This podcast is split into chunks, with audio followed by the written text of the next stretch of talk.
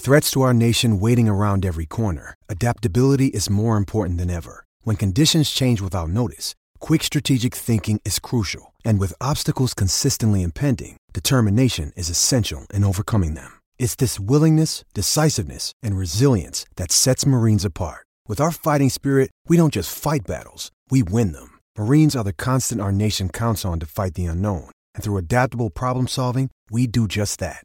Learn more at marines.com. We may be both under the weather, but we're still here. And because we're able to speak, though not well, that's not really that much different than how the show normally goes. So it is TJ Zuppe and Zack Meisel back again for the latest edition of the Selby is Godcast. What is up, my sick brother? I'm glad you included we're still here, like like we're we're still alive. Well, it had been a about a week since we last recorded this, and we had planned to do these semi regularly. And then both of us, as we're heading into the weekend and planning to record another podcast, both fell ill. So if you were just following the podcast feed and you heard that we were going to do this really quite often in the off season, and then no other podcast came down the pike, you might be wondering what the hell happened to those guys.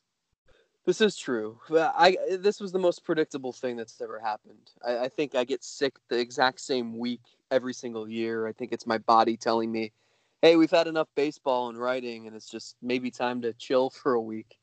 Um, but and and it happens when the the weather changes too. So it's it, it's like clockwork every year. Mine always takes place in spring training.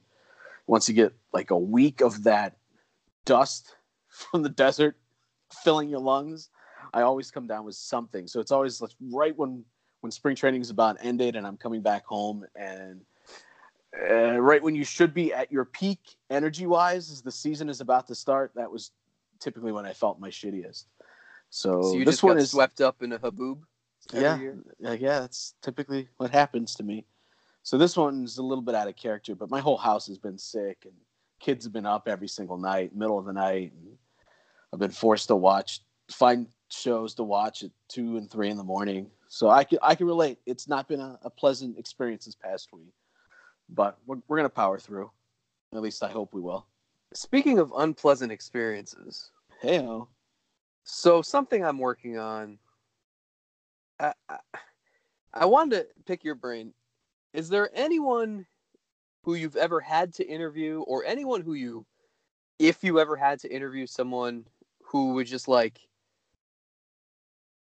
make you lose your shit basically. Um like I, I, think you get to a point doing this job like the first okay the first person i ever interviewed for a story was frank herman. I was i was an intern who was writing the uh when they used to have those those game programs at progressive field like the little five dollar ones that or maybe they were free. Maybe everyone got them for free. The, the like they had like a feature story in the middle and they switched it out every few weeks. And I wrote the feature stories for the middle of the program. And I, the first one I wrote was Frank Herman, and I remember going up to him and, and talking to him about he was a Harvard grad, and like and this was like one of the last guys on the roster, the nicest guy in the world too, and super personable. Um, but I was like terrified and I was nervous and sweating and everything. You, that that gets beaten out of you pretty quickly. You know, you do this job long enough and you talk to enough people and you you interview guys who you remember watching when you were a kid and you interview all stars and hall of famers and like it becomes second nature and i think you you lose that uh, maybe anxiety. But is there anyone who you still if you had to interview them or maybe someone you have interviewed in the past who just like you can't sleep at night thinking about having to talk to them the next morning? Um that's a two part answer. First, if it's anything over the phone, I get sweaty palms if I have to call the pizza shop to place an order. I don't like I don't like that interaction on the phone. I would much rather be able to talk to a person in person sure. or through text. So anything over the phone, I always just get some sort of anxiety. So I guess that falls in that that same category. I The first thing that comes to mind, though, and you're right, it does get beat out of you pretty quickly. I think there's always some level of if you're going to go talk one on one with somebody, especially if it's a story you're really excited about. There's a little bit of a spike in, in adrenaline. And I think almost like a player will tell you that even if they've taken the mound a hundred times, there's always just a little bit, probably of adrenaline and anxiety and all those things kind of running through your body. And I think that's probably the same for us. We get excited, we get uh, nervous that we want to get the the right answers coming back, so we want to make sure we ask the right questions. And I think all those things are normal. And and so that's not what you're talking about here. You're talking about like actually shitting your pants thinking about talking to a player, right? Or a person or a front office member. That's that's the level of of anxiety you're feeling. I mean, I would say figuratively, yes, but uh, maybe well, on the verge. Sick. Maybe on the verge of literally. I mean, it, it's yeah. I mean, this this person is. So I, have had communication. This yes. is a project I've been working on for a while, and I've had communication with this person, and like there was some anxiety going in, and I, you know, you you I put it off for a long time too, and you build this up in your head like, how might this interview go, and what if they say no from the beginning, and like, what are all the possibilities, even the most far fetched ones, like what if they answer the phone, yell "fuck you" and hang up? Like, and like it is playing out just the conversation before the interview, which who even knows if it'll happen? It's playing out like my worst case scenario possibly could have. So I'm completely mind fucked right now and just trying to to play these mind games and and now I'm, I'm just absolutely dreading an interview if it does or doesn't happen. I mean, it, it's just a mess. And there are like like like you have a hundred interviews and 99 of them go fine and, and you don't think twice about it and the person says yeah sure i've got 10 minutes at this time of day and you talk and whatever and like this is the one that this experience is, is not going to leave me for a long time and i so can't one, wait to be able to share more on this yes. in the future so the one that is is like that for me and it's a little bit of a different setting because this took place when i was working on the radio and was part of uh, an afternoon radio show. And we had an opportunity. We were at the IX Center of all places. I think it was one of one of the auto shows that were taking place, and we used to broadcast from there for a week. So they would bring, because the auto show brings in athletes and famous people, sometimes the Cleveland usually, um, and they come in and they sign autographs. And if you're broadcasting from there, usually they're lucky. You're lucky enough that they'll bring one of those guys over to you um, and throughout the week, you usually get a couple of Browns players, maybe a, Cavs player or two, um, maybe something kind of obscure. And then, you know, for me, I was thinking, can we get please just get one baseball related person up on the stage for us? Well, we got one of those, and it was former Cleveland Indian slugger Albert Belle. And so, automatically for me, because I grew up in that era as a, being an Indians fan, you think Albert Belle. my only interaction when I was younger with Albert Belle was my parents and I had gone to a game. I think it was maybe 1996, if memory serves. And we happened to be leaving the ballpark just as he was leaving the players' lot. And so he actually pulled out in front of us. And as he drove by, he waved at us. I don't know if maybe he just felt bad about pulling out in front of us in the middle of traffic.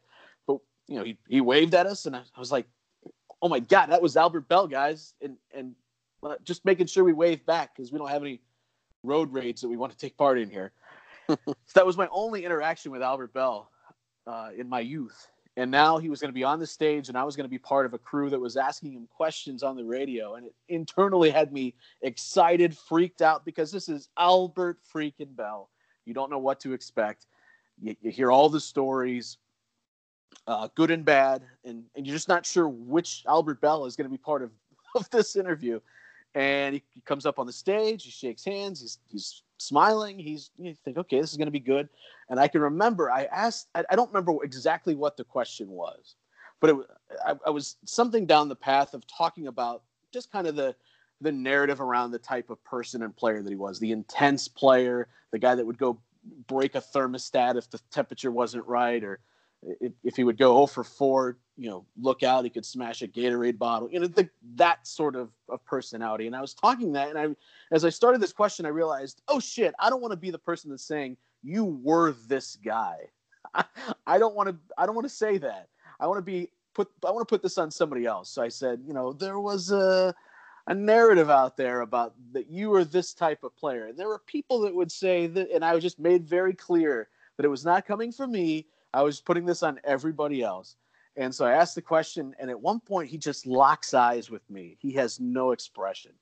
And as I stared into his eyes and I just caught that intense glance, I realized why every pitcher feared facing this dude.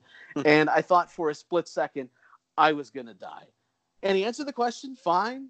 And like I said, he was all smiles. He was very cordial. It was a very pleasant experience with Albert Belle on the stage. And afterwards, the, the two guys that I was doing the show with, they ripped me up and down. Oh, you were so scared to ask the question and have this hard hitting question. And I'm thinking, first of all, screw all you guys, because I was the only one that even touched this topic.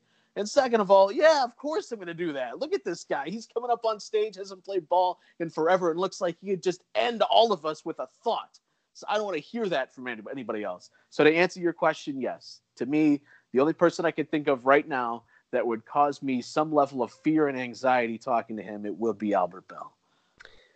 You know, that's that's funny. I I, I want to say what was the year he was inducted into the Indians Hall of Fame? Was it 2015 maybe? Uh, I thought and it was maybe a little bit further back. Yeah, I mean it was semi 14 semi- or 15.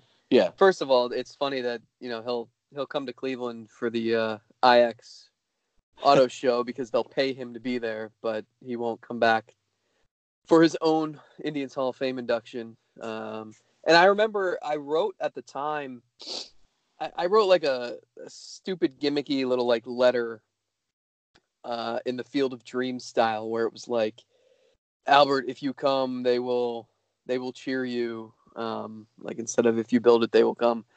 And I wrote that for Cleveland.com, and then I even like recorded a like pretending I was James Earl Jones. Um, and I remember I, I God, we need that, that audio. Yeah, let's hope that that doesn't exist anymore. I, I we ran that. I want to say we were in like I, I, I want to say we were in Minnesota because I remember it was me, Jordan Bastian, and Paul Hoynes were on the road.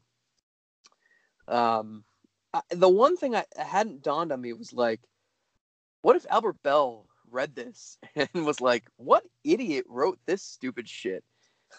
um, and like I, I always have thought like I, I want to just like look him in the eye and be like, dude, come back to Cleveland. People will love you.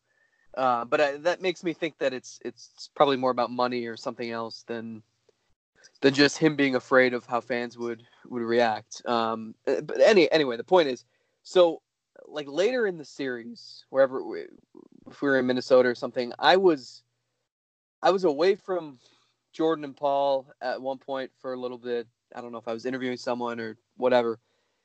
Jordan texts me and says, Hoynsy's on the phone with Albert Belle right now, which uh, Albert Belle was known to, he'd randomly call Hoynesy once, I don't know, like once a year, just to like bitch about something. Um, and so th- it was realistic. And I was like, what are they talking about? And Jordan played it off like Albert Belle was asking Hoynesy who wrote this stupid letter. Um, it pisses me off, and and I'm like freaking out wherever I was, and I'm like, oh my god, you have to be kidding me! Like I don't know what to do. And, and then Jordan told me he was he was making it up, but that was.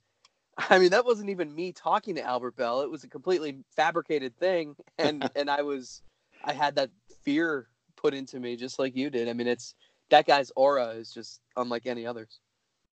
Yeah, that's the only one I could think of off the top of my head. And I'm sure if you ran down through a catalog list, you could probably find other others that would be extremely intimidating to talk to, but not quite to the level of Belle. I mean, you can talk to guys that you're intimidated by and still get through the interview just fine.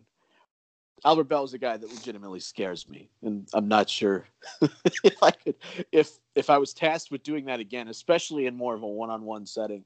I don't know that uh, I could keep the, the nerves calm enough to be able to go through and ask everything I needed to ask.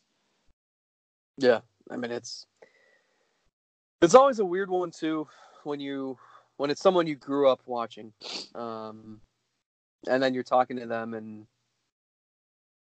like yeah. like there's a weird dynamic there too. It's like because you were a player when I was a kid and I was mimicking your batting stance and I don't know. And and there are some players who like they'll they'll challenge you. Or I mean, even like Terry Francona. I think if I was if I was a rookie reporter uh, sitting in on the Terry Francona press conference, maybe not so now. I think he's softened a little bit, but like when he first came to Cleveland, if you were if you were new, if you weren't around every day, you had to bring it. I mean, I think you still do to a degree, but he he will like look at you weird if if he doesn't quite understand what you're saying, if he is a little bit skeptical of who you are or how much you know, um, or how much you're around.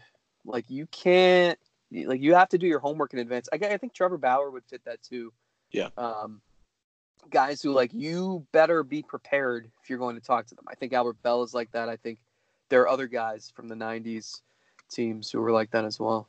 I mean, in reality, you should be prepared Sure. to talk to whoever you're, you're interviewing because it's it's a little unfair to sit back there and just lob idiotic questions and then if you don't like the answers say well uh, you know this this press conference didn't go very well well i And mean yet- it's on it's on it's on you to help bring out and facilitate some of those good answers that you are looking for um, I mean, Trevor Bauer does fit into that category a little bit. I'm sure for some people that had never covered him before, that only read what he says on Twitter or uh, see him throw a ball over the center field fence or, or whatever, maybe they would be intimidated. Maybe they just wouldn't like him. May, uh, we've talked about this before. You and I loved covering Trevor Bauer. I, I loved every. I loved having him as a resource in the clubhouse because he was a guy that I mean, God, even when he was busy, if you asked him, if you legitimately needed to know something and you were showing a genuine interest in it and, and, and you just needed some answers, he would sit there and explain it to you in as simple a terms as he possibly could for seemingly hours on end. And you, you don't catch that a lot from from players, and maybe just because he has the brain to think in all these different uh, ways that uh, typically you don't see. But I, I loved having him as a resource in the clubhouse, and it, it is. Uh, I'm sure it's uh, it's probably like that for a lot of of players that you've never had an interaction with that you in your mind think, oh, he's going to be one way, and then you talk to him, and it's completely different than anything you ever could have expected. And I'm thinking of, I I remember I know you remember this when you went and talked to in spring training, Nyjer Morgan Oh God. and I remember you came back and you essentially had what a transcript of the 20 words that he said to you. It did not go well. And yet, as the year went on, he gave me, or gave us, I should say, but just me personally, some of the most memorable quotes that I could ever remember when he was talking about scaling the wall and talking about how he's flexing for the kids and all this bullshit that he would say after games that was just so freaking funny. And I think back to that first interaction that you had with him in spring training, and it just was nowhere close to some of the other uh, press conferences that he was a part of. That was maybe the most uncomfortable I've ever been in an interview in a clubhouse. I mean, he. I, walked over. I think I was doing a story on guys who had played in Japan, and was talking about like what the differences were and what they learned from it, and if they enjoyed the experience. Because the Indians had a bunch: uh, Scott Atchison, Nyjer Morgan, and uh, I think they had a couple of others. Um, but like he, every, I think he, I wanted to say like if he said twenty words in that interview, I think 10 of them were no. And it was just one word answers. And I was like, it, it was like uh, the type of question that you can't really answer yes or no, but he just say no and that'd be it. And like, you're not, you don't go in preparing for that. Like you have follow ups to some questions, but like usually a follow up is just building off the momentum of the previous answer. Well, when the answer was no and you asked like, what were your favorite parts about Japan? like, what are you supposed to say? so I, I, yeah, that the unpredictability, and, and that's big in spring training too. When you don't know Yes. half the guys in there, um, it's it can be a little nerve wracking. Um, but that I think it's fun too because, like, the first time you ever talk to someone, almost can set the tone for like that relationship for a long time. If if someone seems like they're an interesting person, if they, um, like I remember Mike Clevinger the first time we ever talked to him, his debut in twenty was that twenty fifteen now, or I think twenty fifteen yeah, 15. um, in Cincinnati, and and like he is it's incredible the growth he's made just as an interview subject because now he will give you first of all he gives you colorful quotes and gives you really good insight and and honest insight. Um, he's he's great, and he's always been honest. But when he first came up, every answer was like three or four words, and he seemed more nervous to talk to us than he did to pitch. But I remember his debut because um, like I sat with his family in the crowd, and like I was kind of chronicling the entire day, everything leading up to it, and afterwards, and um, I remember talking to him, just like I'm like, look, man, I, I I've been with your family, I've like followed you around all day, like I'm trying to get every detail I can, but like every answer is like two words. Now there, it's interesting when he's when he says that he was vomiting for 45 minutes before the game and missed his his pregame like stretch routine. Like that's really entertaining. Um, but it was like you could tell he would be a really interesting guy. You just needed mm-hmm. to get that that side out of him. You needed to make him more comfortable. Um, so it's just it, it's interesting how everyone is so different. Um, and there are guys who have come up and like the first time you talk to him, you're like, huh, that guy's kind of an asshole. Like I don't know if I ever need to talk to him again. Like so it's it's just all over the spectrum. It's it's it can be a little unnerving, but it, it's it's fun too. Like like when yeah. Puig when Puig came over this year, it was like holy shit, like I don't know what to expect with this guy. You hear all the stories, and then one of the first times we talked to him in Minneapolis after he was waving to the Twins defenders, and after the game he starts talking about chasing chickens and racing horses and throwing mangoes in Cuba, and you're like, oh my god, this guy's so entertaining, and like this is someone I would love to talk to more often. So it's it's just all over the place. Yeah. You never really know. Nope. And we, we can talk about Puig a little bit and maybe touch on some of the the, recent news and housekeeping stuff to kind of wrap up this this podcast today. But I was, was thinking more along the lines of the first interaction you've had, and there are some times where it's the first interaction you have is for an actual you know take out story something you're you're trying to go deep on or you're just trying to get to know a guy for a little bit of a, a story and you might come in you might read something about a player and think oh well this is this is a surefire way to get in the door and, and start talking about something that's it's extremely comfortable for him because there's I can read all these stories here where he's saying X is super important to him. So I'm going to lead off talking about that. And once I get him talking about that, then we're all comfortable and then, you know, hopefully it all goes great. And there are situations where you talk to you go in with that that one thing you think is a can't miss topic and you talk to them and they just give you nothing. and you're like, "Uh-oh." That was now that what? was supposed that was supposed to be the the icebreaker, and it gave me nothing, and now I'm just standing here awkwardly. So there's situations like that. There are times where your first interaction might be just a like for me, my first interaction with Tyler Clippard this year was just checking on him after he left a game in spring training. Then I ended up having him miss some time earlier in the year, just checking up to see if he was okay. And it's like, hey, hey, I'm TJ by the way, I cover you uh, are, are, you all right? it's, yeah. it's it's really weird, and there are there's times where you do you talk to somebody, you think the quotes aren't that great, but you can tell the seeds are there for planting, and this is going to be a return on that investment in a couple of years. This guy is going to be an extremely great resource for us. There are times where you, you leave and you go, just like you said, eh, we probably don't need this guy ever again, unless it's something pertaining to a particular part of the game that they blow, or it's a great play, or it's a game-winning play, or something to that effect. And then there are times where it, it can be really frustrating. The, the one that I can think of is Greg Allen, because you read if you read mm-hmm. Greg's quotes, they are so bland.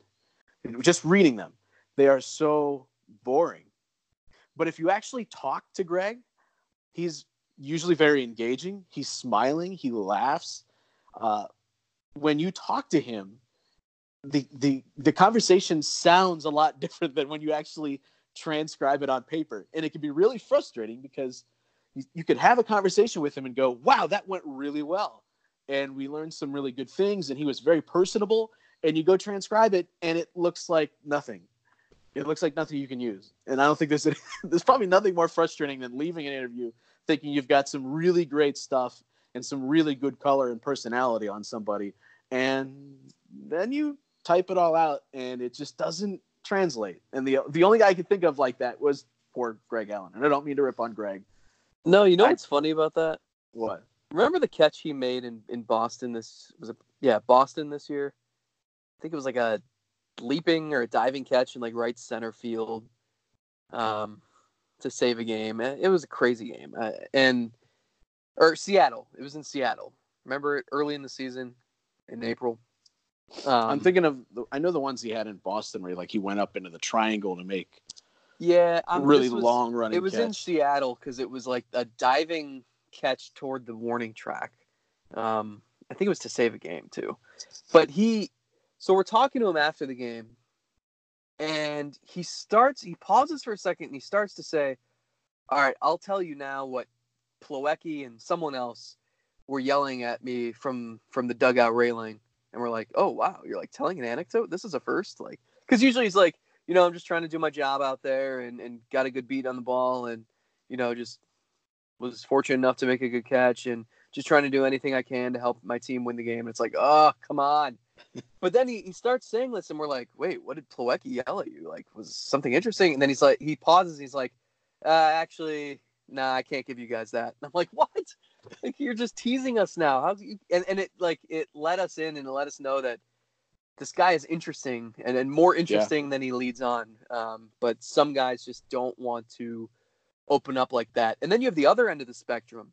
Um, I, I typically don't like to give away all my trade secrets on like Jim Rosenhaus always asks, like, how did you get this player talking about the time that they saved their family from a burning building or their kid got run over by a car? And I'm like, you just gotta. That's gracious. Because well, because like you end up writing about this kind of stuff, and it's like, you think back, how did we stumble onto that topic in the first place? Well, you get someone like Franmil Reyes, who one of the first few I had talked to him a few times because the very first time I ever talked to him, I think you were there that day, and we were like, "Did this really just happen?" And he pulls out his phone and he he has on his save videos saved on his phone of all of his favorite home runs, and he's like watching the pitcher's reactions and like laughing and stuff. And from that point, the first time I ever talked to him, I knew like this guy's amazing. Personality is humongous, and what a fun, warm guy a couple weeks later, it might not even have been that long, but we were in Detroit, and I, I knew he had a tattoo on each arm that said Federico, and I asked.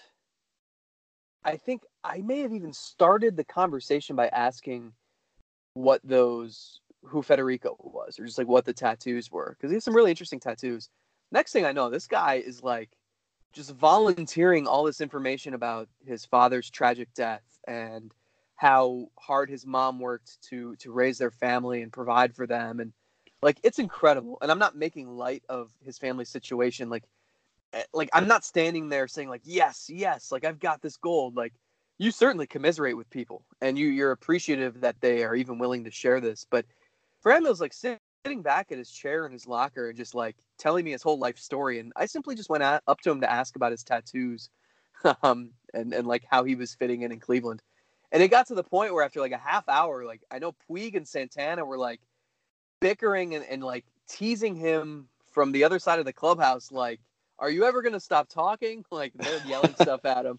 Um, but it's like, it's people like that who are open and want their story out there and like i mean it, it's it makes for such a great relationship and, and such a great environment in the clubhouse and like it, it helps you build that rapport where like i know anytime i have a question like he's he's going to be a really good resource and, and can provide some insight that maybe other guys aren't willing to and it's it's those are the best guys like from our standpoint selfishly yeah yeah, and we've a few of those guys have left the locker room over the past few years, and every time they leave, regardless of what their performance was on the field, you're like, damn, that sucks.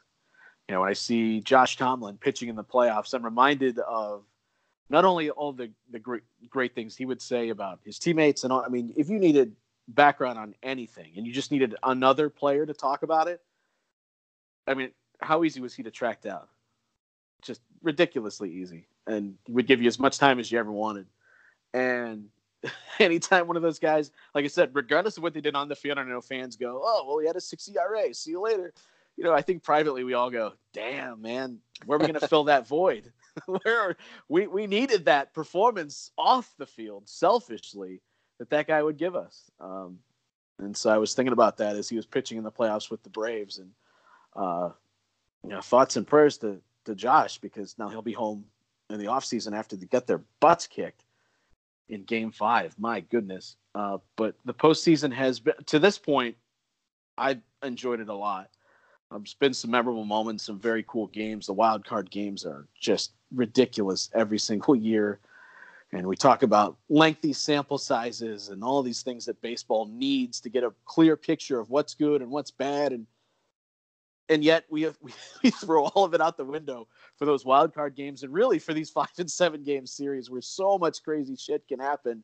And as we record this today, the team that you and I probably both would have thought were heads and tails above everybody, the Astros, are a, a loss away from from elimination. Uh, can't believe that that's happening. But is there any? Uh, as I was thinking about, is there any takeaways or thoughts that you've had from the, watching this postseason as it pertains to the Indians, and maybe your thoughts on what they need to accomplish this offseason? Because I, I had a couple of thoughts pop into my head just as I was watching everybody else play and thinking to myself, yeah, that's probably something the Indians need to address. A couple things, and, and I I want to preface this by saying like there is still a bit of randomness to the playoffs, and I don't think they're I don't think these are like hard and fast truths that like if they don't do this, they don't stand a chance. But a couple things, like number one, and I think we learned this last year. You have to have, I think you have to have lineup depth. Um, you can't trot out like a decent one through six that has three holes sitting there at the bottom, because especially in these first first rounds, like the Astros are only throwing like Hall of Famers in the division series, basically. And look, they they might get knocked out in five games, which would be ridiculous, but um, I think after two games, everyone was already crowning them.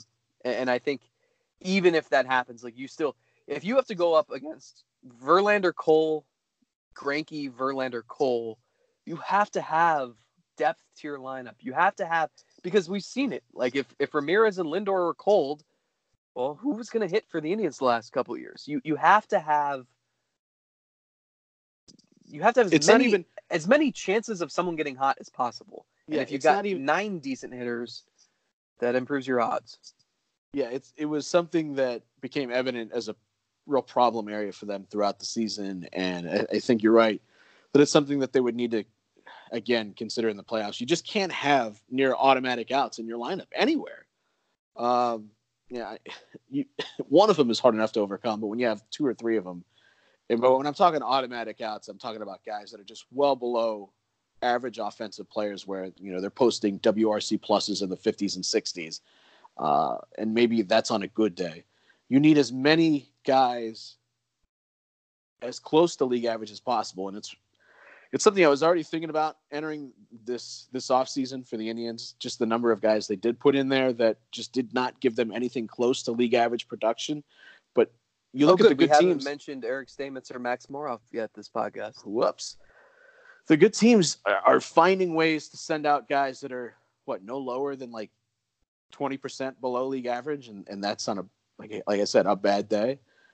You've got to be able to find those even for the weak spots in the lineup. They can't con- consistently be be that much below league average, and you to be able to overcome it. I mean, it's it's great when you do have star power, and that can I mean, in a short series, it can work. It's not saying it it makes it impossible because if your right guys get hot at the right time, then you can score 10 runs in a game and that completely changes the series. You never know. But they need to give themselves as many chances as they can to have just league average production at the bottom of the lineup. And roster depth is going to be a big thing for me. And it's it's going to be something that, you know, for all I'm sure we'll get to it at some point. Maybe it's when Puig signs elsewhere and someone gives him X amount of money.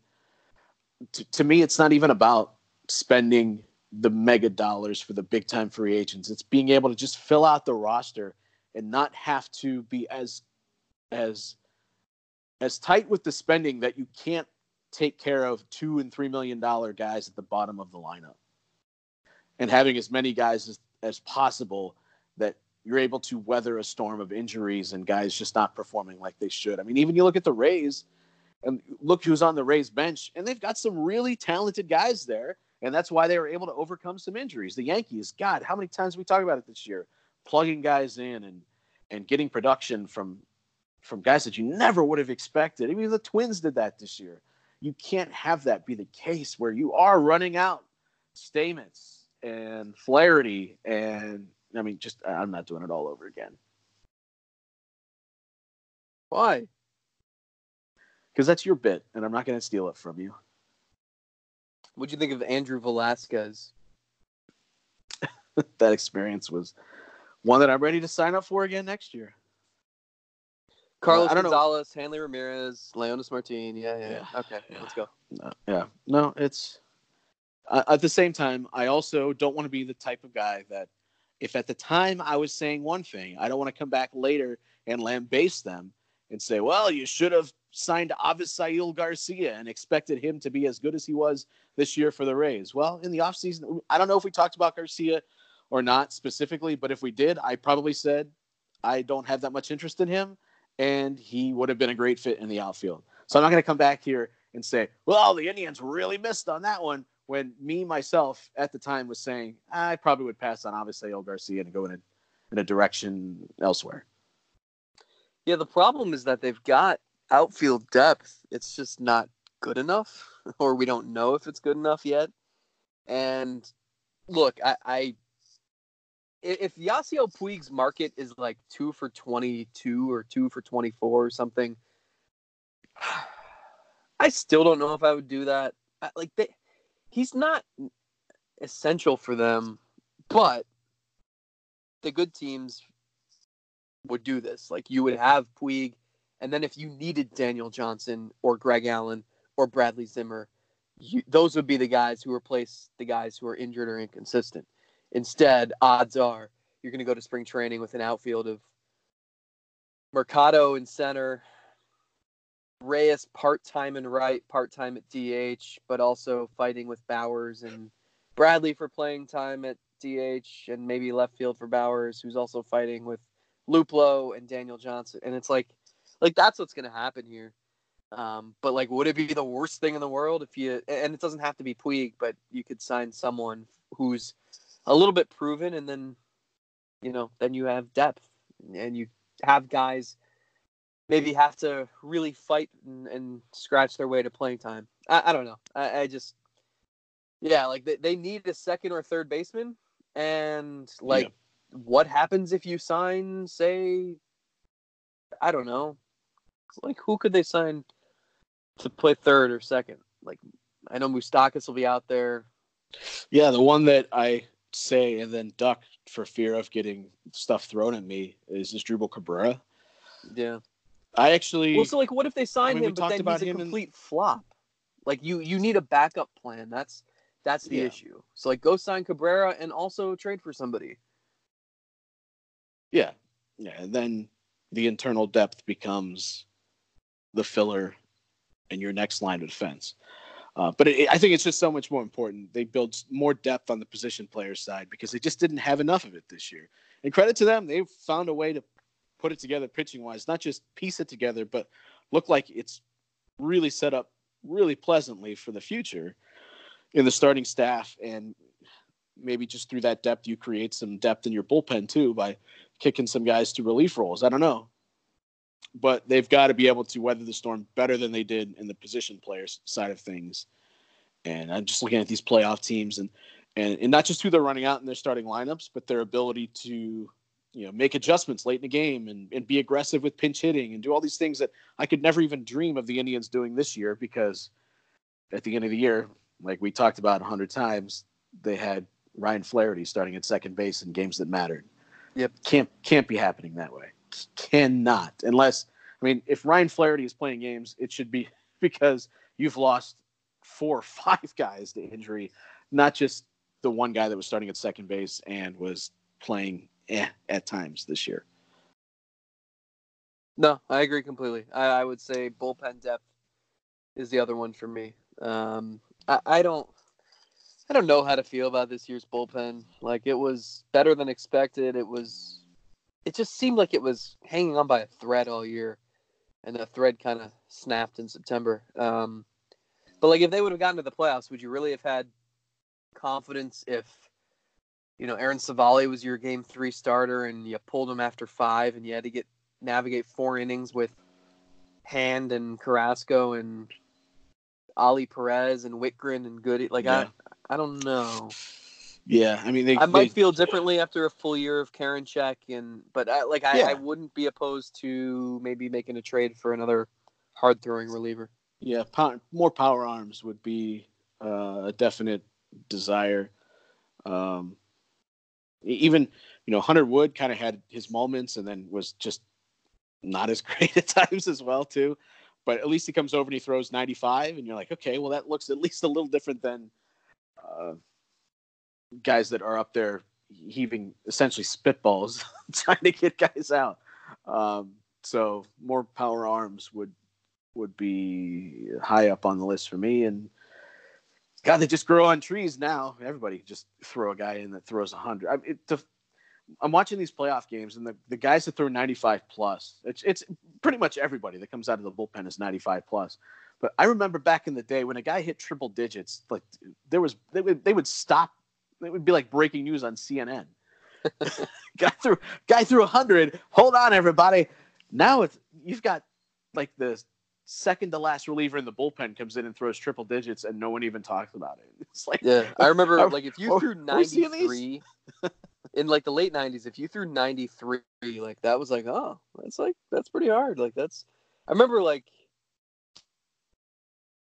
was there a video game like I- I'm trying to remember in the video games if you created a player could you control how hard they threw? Uh, yeah, I think there were ones where like if you held down longer. Yeah, because I want to say like, like even if I I created myself in a game, like I still only threw like 94, 95, because that was like as hard as it would be, like realistically. Um, like no one threw 97. Are you kidding me? And and now it's like 97. Really? Like is that your changeup or? That's embarrassing. When I when I created myself in video games, why did I make myself like realistic? I would think, hey, I'm gonna make myself, you know, kind of this middle of the road starting pitcher because we don't want to go too crazy here. The fact that I'm playing in the major leagues isn't crazy enough, but I and let's be realistic here. I'm only probably gonna hit 93 with the fastball. Can't go out there and throw 98. That would just be insanity. I did the same thing, and and it was like, because when I was a pitcher, like I did not throw hard. I think I topped out at Chris Ossenheimer, our buddy, always makes fun of me because I, I'd say the hardest I ever threw was like seventy four maybe, um, and usually it was in the sixties. But I would always add, but it sixties with sink, and like, like I had good days when when that sink made a big difference, and like I'd throw the off speed pitch like I knew I knew what tunneling was back in the day. I just didn't call it tunneling. Um, but but I would do the same thing when I created myself in a video game. It was like I don't want to throw too hard because I want it like I want to have to overcome my my abilities are not what they could be, and and that needs to be reflected in this fictional video game that I'm playing for some reason. Meanwhile, everyone else is making themselves Steve Nebraska from the the fictional character from the movie The Scout, which was played by Brendan Fraser. I would ask you if you've seen that movie, but uh, yeah, I know. Brendan. Fraser, what were the what was the movie? Uh, where Encino Man, No, The Mummy. it's the the one with the devil or something. Oh, uh, with Liz Hurley, maybe. Yeah. Yeah, I don't remember the name of the movie. No, actually, I know Brendan. Fraser Bedazzled. from- yes, Brendan Fraser was in a few episodes of Scrubs. That's what I know him from. Oh. Well, he was also a two-way star for the New York Yankees in a different universe. You should go watch that movie. Uh, it has it features a guy throwing up before his start, and it's very uh, Clevinger esque. Do you have a random Cleveland Indian of the day for me? I do. I was just composing my top twenty-five random jersey sightings of 2019, which will be out to the world on Friday morning. Um, man, they, they always blow me away, but it makes it it's tough because then I, I lose track of have we already done this as a random Indian on the podcast? And I this person I have not seen this jersey. This would be a great one. Um, this person is wow, only 36 years old. Played for the Indians, pitched for the Indians in 2008 and 2009. That was the end of his major league career, 2009. Um, boy, he played in the majors for two teams. Also played in the minors for four others. Um, and a left-handed pitcher. Um. So how old would that have made him when he played with the Indians? Those were his age 25 and 26 seasons. He he made 12 appearances with the Indians in 08 and 09, 10 starts, 63 total innings, ERA 6.11. Uh, that was a little too early for the Chris Seddon years. Chris Seddon. Um, but left-hander. In his major league career, uh, he made 22 appearances, 17 starts, 105 innings, a 581 ERA. You can see why he didn't really last. Uh, he was drafted, he was a first round pick in 2004 by the Blue Jays out of Texas A&M.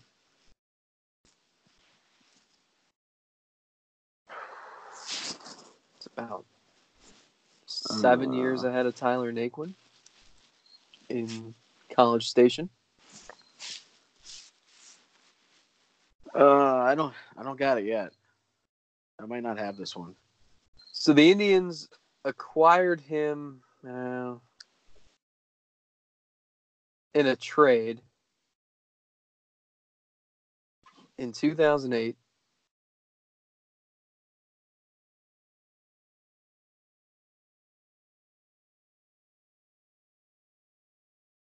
Yeah, I can't. I I, don't- can't think. Of, I can think of all of the left-handers from around this time. So we've them- we've gone through them. What what do we have? Yes. We have like Laffey, Talent, Traber, right. Scott Lewis. Uh, yeah, Scott Lewis. Um, but it's none of those ones. And I can't remember if. I, I can't remember. All right, if I if I tell you how they acquired him specifically, it'll probably give it away. I mean, yeah, go for it. He was part of a 2008 trade with the Milwaukee Brewers. The pro. Uh, yeah, I was just thinking about this dude the other day. Uh, was it Zach Jackson? It was the other Zach Jackson. Uh, he was, boy, that trade was weird when you think about it because you had Zach Jackson, pitcher Rob Bryson, who I think like they thought somewhat highly of. Um, never made it to the majors though.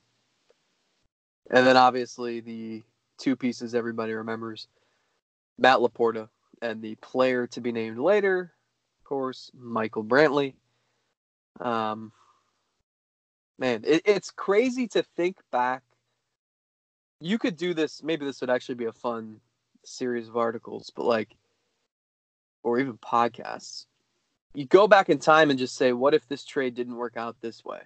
Like, what if Michael Brantley wasn't the player to be named and it was Taylor Green instead, who didn't end up doing anything in the majors, and I think now is like a scout for the Brewers.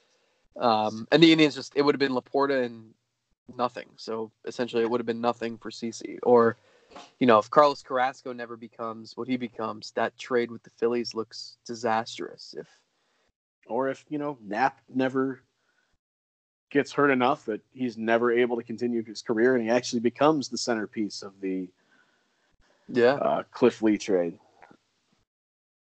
You know, Yeah. if they never trade Brandon Phillips, or if if they don't get everything they got from the Expos, and the if the Expos aren't desperate and need to trade for Bartolo Colon, like Right. If they don't think this is the last year of their existence. right, yeah, no kidding. Uh, crazy to think about. And we have a lot of time this off season, so who knows? We might approach the topic at some point. Any parting words for our listeners on this episode of the Selbia's Godcast? no, thanks for bearing with us. Uh, since this episode is brought to you by Dayquil. Um, yeah, well, all we But- did was just sit around and talk about the good old days and what it's like to interview people. I feel like we really talked about a lot this week. No, I think there's a segment of the listenership though that likes when we pull back the curtain and and not only I mean we give them insight into what these people they see on TV are really like.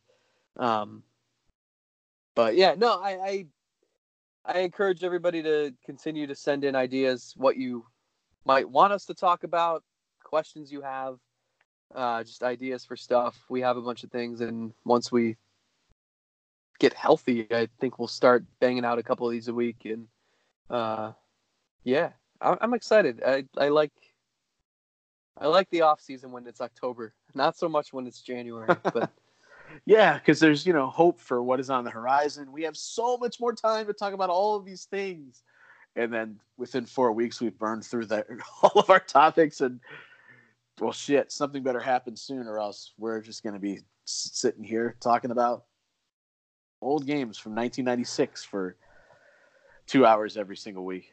well, we should talk about Puig at some point soon, and then I, I know we want to have a deep discussion on Francisco Lindor and, and what they should do, what their options are, what's realistic. Um, so we'll we'll get to that soon too, because I know that's a hot button topic for everybody, and maybe we can talk about it without having to be radio hot takey like so many of the conversations seem to be. Well, until the next episode, I'm going to shake Zack's hand just so we don't have any sort of stories in the future. God, what We the hell was that? I don't even know. Until next time, we're out of here. See ya. The Selby is Godcast, featuring Zack Meisel and TJ Zuppe, is presented by our supporters at Anchor. To help support the podcast, visit anchor.fm slash Selby is Godcast. You can subscribe to the show on Apple Podcasts, Spotify, or wherever you listen to podcasts. And if you like what you hear, we sure hope you do, be sure to leave us a five star review. And if you have suggestions, drop us a DM on Twitter at Selby's Godcast. Thanks for listening.